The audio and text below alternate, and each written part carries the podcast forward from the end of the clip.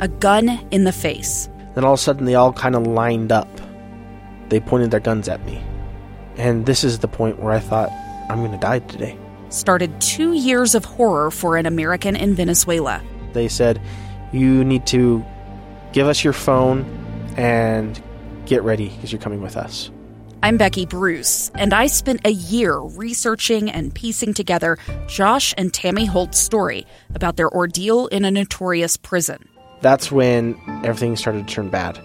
We had another pound on the door. Boom, boom, boom. And there was the police once again. You can binge all of the episodes of Hope and Darkness on KSLPodcasts.com or wherever you get your podcasts.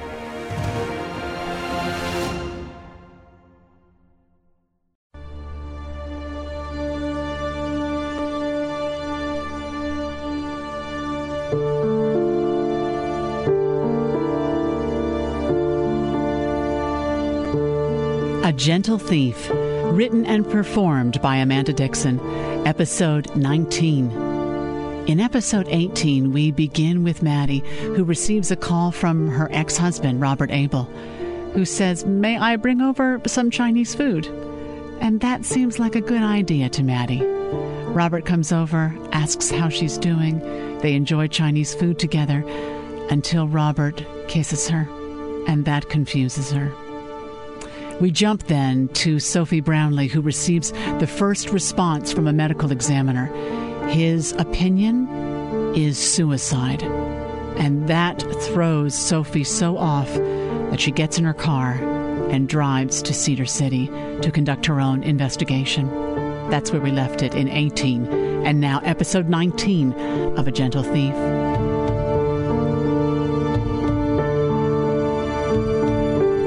Year's Eve, 1983. Maddie didn't call someone to fill the silence of this night. She could have. She had in years past. In fact, she couldn't remember being alone on a New Year's Eve since she was a kid. She must have been 15 or 16 that year. Her mother had had a date, and she didn't want to be with her father. He had wanted to be with her, of course. Her stepmom had even made a big deal of inviting her, going into great detail about what food they'd eat for dinner, what games they'd play, snacks at 11 o'clock while they watched the party from Times Square, then non alcoholic champagne just a few minutes before midnight. It was all too nauseating, so Maddie had stayed home. She remembered feeling proud of herself that night. There were moments during the evening when the fear of being alone began to overtake her but she would turn on the TV or do jumping jacks to keep it away. If those tricks didn't work, she would picture her father's face looking at her stepmother so adoringly, and that would keep her from picking up the phone. She made it to midnight without crying once. Then, right after she watched the ball drop, she lost it. What had happened to her life? The teenage Maddie thought as she sobbed. Where did her family go? She used to crawl in bed with her dad when she was a little girl and watch the Partridge Family on Friday nights. Her dad liked baseball games, Phillies if they were on, and the British comedies on the PBS station. He never minded when Maddie talked during the show. He would even get up and turn the sound down sometimes so he could hear her better. Then things started getting so bad between her mom and dad. Her mom yelled every day, it seemed like, sometimes first thing in the morning. There was no escaping it. She would yell because of money, because of dishes in the sink, because of the bathroom, because of her dad and her laughing too loud. It was constant, her mother's raised voice, the hateful words, and it only served to bring her father and her closer together. It was you and me against the storm, she thought, and as long as we stick together, we'll be all right. But we didn't stick together. You left. That was the refrain of her teenage years. You left me, you left me, you left me. This New Year's Eve was bittersweet. It still hurt Maddie to be alone, but she was a woman now. She had strength and skills to deal with it. She was even a divorced woman now, headstrong enough to marry a man twice her age and divorce him on a whim. She could handle a whirlwind love affair with an irresistibly bad man like Con. She could handle being so far from home with no family to support her. She didn't need to run to a friend to fill the space. She was enough. This was the pep talk she gave herself as the afternoon turned into evening. Sometime after four, Maddie was lying on the couch reading Jonathan Livingston Seagull. She had read the book before a few years ago. Her father gave it to her as a gift one Christmas when she came home from college. She had liked it then because it was small and because it talked about freedom and individuality. She picked it up again today. She needed a break from writing in her journal, and she noticed it because it had fallen over at the end of the shelf of the bookcase in the living room. In the late afternoon shadow, she felt her eyes start to droop. Maddie felt tired, so tired, and placed the book on the coffee table next to her. She let her eyes rest. It felt so good. She loved falling asleep more than most things in life. Then she heard footsteps on the porch. Who was that? Maddie lay absolutely still. She never closed the curtains on her big front window, so she imagined whoever it was was looking right in at her lying there on the couch. Maddie wondered if the sun was angled just so that maybe the glare shielded her.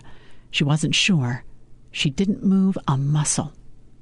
The person rapped on the door, not insisting, not aggressively like she imagined Con would do if it was him on one of his missions. It was just a knock. Then quiet. Maddie prayed she had locked the door. She waited there with her eyes closed to hear the person turn the knob and walk right in. Then she heard footsteps walking away. Maddie laid as still as her racing heart would let her until she was sure the person was off the porch. Then she opened her right eye slowly. She couldn't see anyone in the window, so she walked lightly over to peek out. It was Beth. Beth, Junior's girlfriend, now ex girlfriend, was walking away back up the lane. What did she want? Why was she coming over on New Year's Eve? That was weird. Maddie watched her walk all the way back to Junior's and then go in his house without knocking. Were they back together? That was fast. Maybe Beth was just back to get some stuff she had left. She couldn't imagine Junior going down that road again already. He had just given her the what for the day before. Nobody ever stuck to their guns, Maddie thought. We all crumble in the face of loneliness. Junior knew Beth was bad news, but she was better than no news. Robert knew Maddie didn't love him, not the way a wife should love a husband anyway, but she was better than the truth.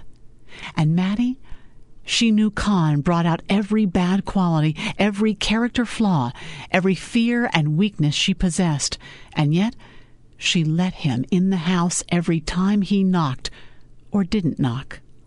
Why did everyone fear being alone? What was so terrifying about living alone? Maddie was doing it. She may not be doing it well or artfully, but she was doing it. Just then her heart fluttered. She felt a rushing sensation in her chest that concerned her. She was just starting to worry there was something wrong, really wrong, when the phone rang. Hello, Maddie answered, sounding a little out of breath. You answered the phone. I can't believe it, her mother said. Hi, Maddie replied, wishing she had let the machine pick up. Your father said he hadn't heard from you since Christmas, so I wanted to check and see how you were doing. You're talking to Dad now? Maddie asked sarcastically. I didn't call to start an argument. I just want to know how you're doing. I'm fine. Really? Really? Maddie knew her voice didn't sound convincing. Good, because it's time for you to grow up, you know. Haven't I told you for years that a man can't make everything all right? You've got to stop thinking that some man is going to come along and make you happy. It's not going to happen, Maddie. And even if it does, he might turn around and walk right back out the door. Maddie's chest started to cramp. I know, Mom. No, I don't think you do. If you had known that, you wouldn't have married the first man who paid attention to you and then broke his heart. And you wouldn't have fallen for some shiftless radio DJ who has no business going after a married woman in the first place. Maddie didn't say anything. What was she supposed to say? I didn't call you to lecture you, her mother excused herself. I just want you to think about what you're doing with your life. You're not getting any younger, you know. It's time to start thinking about how you're going to take care of yourself. I'm a teacher, Mom, remember? And hopefully you'll be able to keep that job, at least for now. Of course I'll be able to keep my job. What are you talking about? Nothing. It's just public schools are political, Madeline. If you keep shacking up with every man you meet, married or otherwise, eventually somebody's parents are going to complain. And when they do, you'll find yourself without a job and without a recommendation for another job. Maddie had started to cry without realizing it until a heavy tear fell on her wrist. The feeling in her chest was deepening. Now it felt like a weight, like the way she imagined it would feel in those movies where the mob puts your feet in cement and then throws you into a river. Are you hearing me? Maddie's mother demanded. Yes, Maddie whimpered. She sounded six years old. Now, don't go getting all boo hooey on me. The only reason I tell you these things is because I love you, and I want you to be able to take care of yourself and not have the rug pulled out from underneath you like your father did to me. I know. Things would have been a lot different for us if your father hadn't abandoned us, you know. You would have been a better student. You would have had more self confidence. I know you wouldn't have been so needy, so dependent on every man who pays you any attention. Maddie's lips were quivering now, and the tears were falling at regular intervals onto her shirt and her lap. It's not your fault you turned out this way, her mother kept going. What chance did you have with everything he did to you? And then the accident just finished you off. You didn't stand a chance after that. Maddie heard the doorbell ring over the phone. Oh, that's your Aunt Joyce, her mother explained.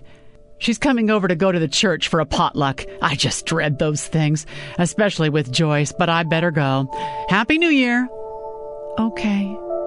Maddie managed to get out before she heard her mom hang up. When the phone rang again an hour later, Maddie let it go to the machine. She listened as the caller hung up without leaving a message. A few minutes later, the phone rang again, and Robert started talking to the machine. Maddie, it's Robert. Pick up if you're there. He waited, breathing on the recorder. Okay, maybe, uh, maybe you're out. Anyway, I, I just wanted to say I'm sorry about last night. I know better. God knows I know better. You've just got me. You, you always did. Anyway, if you feel like company to ring in the new year, it's just me over here, thinking about you. Then he hung up. Maddie kept crying all through his message, but she had no urge to pick up the phone. He couldn't make it better. She could complain about her mother to him, and he'd let her. He might even chime in with a few jabs of his own for camaraderie's sake, but it wouldn't fix anything. An hour after they were together, she would regret her decision to be with him. Better she fall apart on her own, if that's what she was going to do. Being with Robert would just postpone it. Being with anyone would just postpone it, she thought. There's no fixing it. Her mom was right. She was done the day her father left, and beyond redemption after the accident. The accident. She never said the word out loud. She rarely even thought it. She had killed her. How could she ever be okay after that? She had taken a life. She didn't deserve to live. An eye for an eye, a life for a life. Every minute she breathed since the day of the accident felt like stolen time. She tried to run to get away from the truth, mile after mile, and when that didn't work, she washed and washed to try to get the guilt off of her. She was like Macbeth, scrubbing blood from her hands, blood that would never come off. She couldn't escape it. She could take sleeping pills for another forty years and she would never escape the dreams of killing her. What did she think? Did she think she was going to make someone a good wife someday? did she actually think she'd be able to be someone's mother? She'd just wind up torturing a child the way her mother had tortured her. It was inevitable. Women became their mothers, and her mother was a hurtful, sadistic woman who never should have had children. Never should have had her.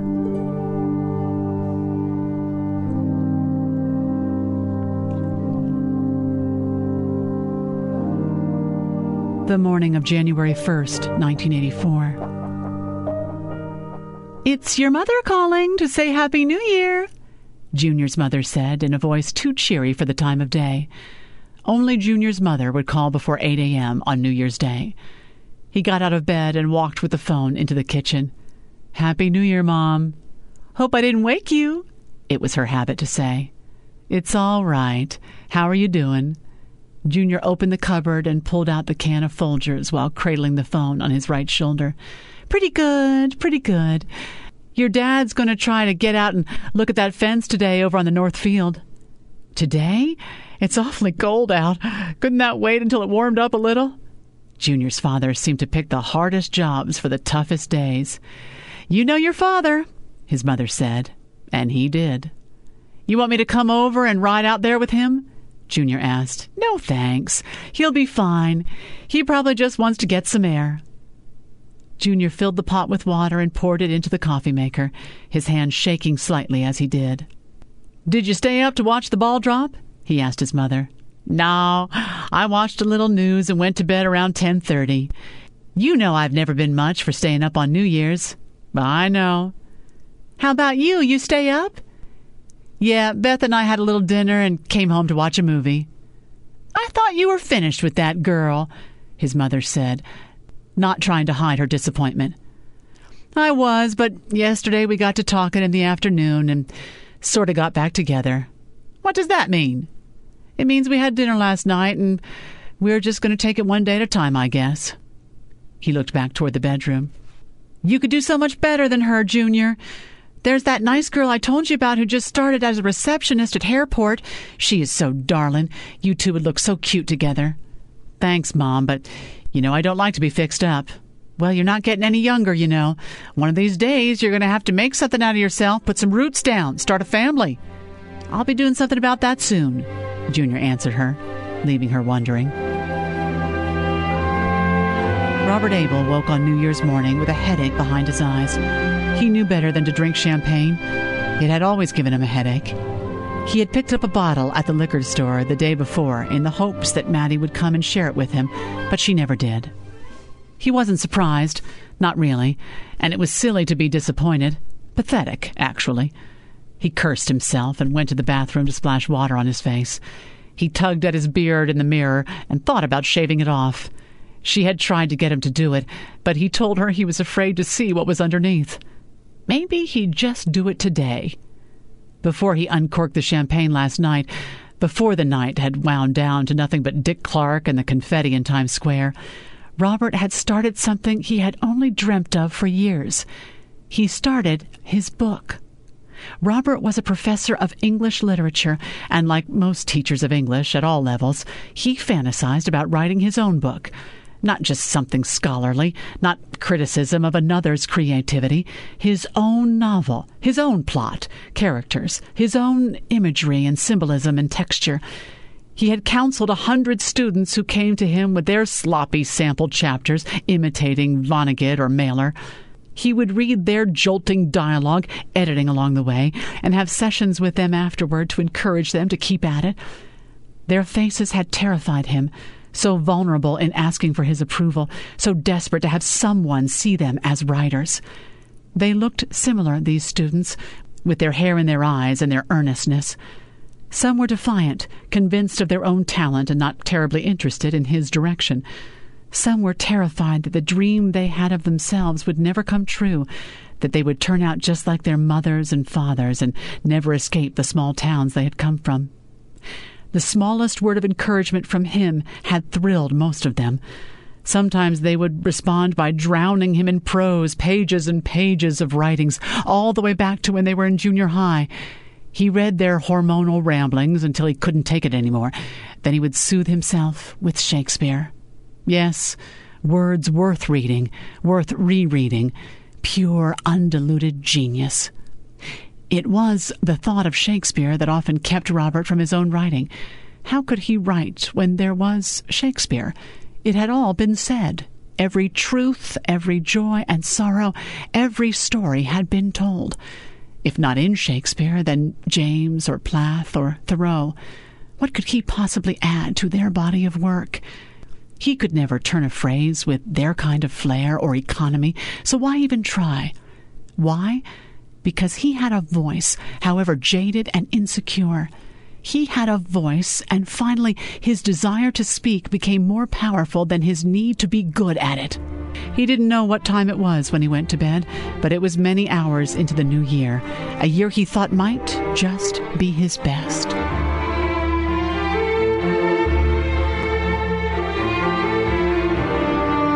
Had not been to sleep yet on New Year's morning.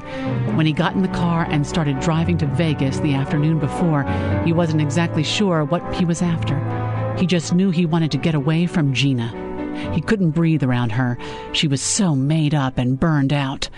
And he wanted to get away from the temptation of going over to Maddie's. If he stayed home, he might give in to it and go to her, even if she didn't want him. He knew how to get in if she locked the door, but she never did. A couple of hours later, he pulled into Las Vegas on the busiest night of the year. It was so foggy he couldn't see the lights of the strip until he was right on top of it. He nearly missed the exit.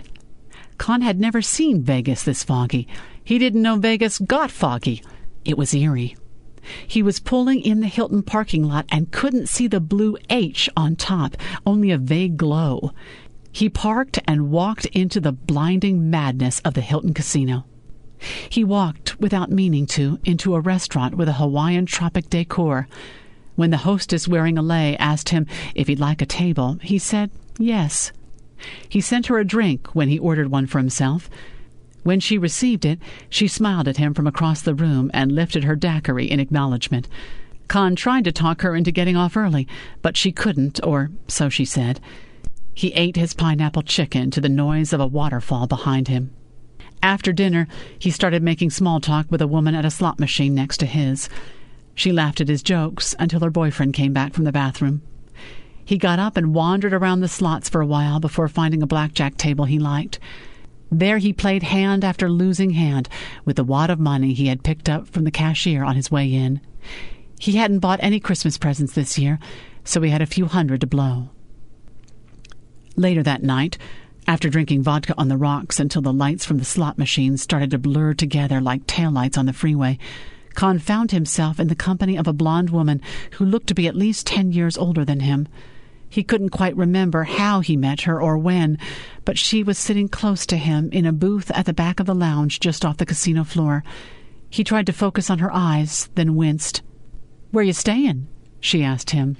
Here, he answered, although he hadn't actually gotten a room yet. Let's go, she urged, as she handed him his drink and gave him the signal for bottoms up. Now, eight hours later, Con sat on the side of his bed in his jeans.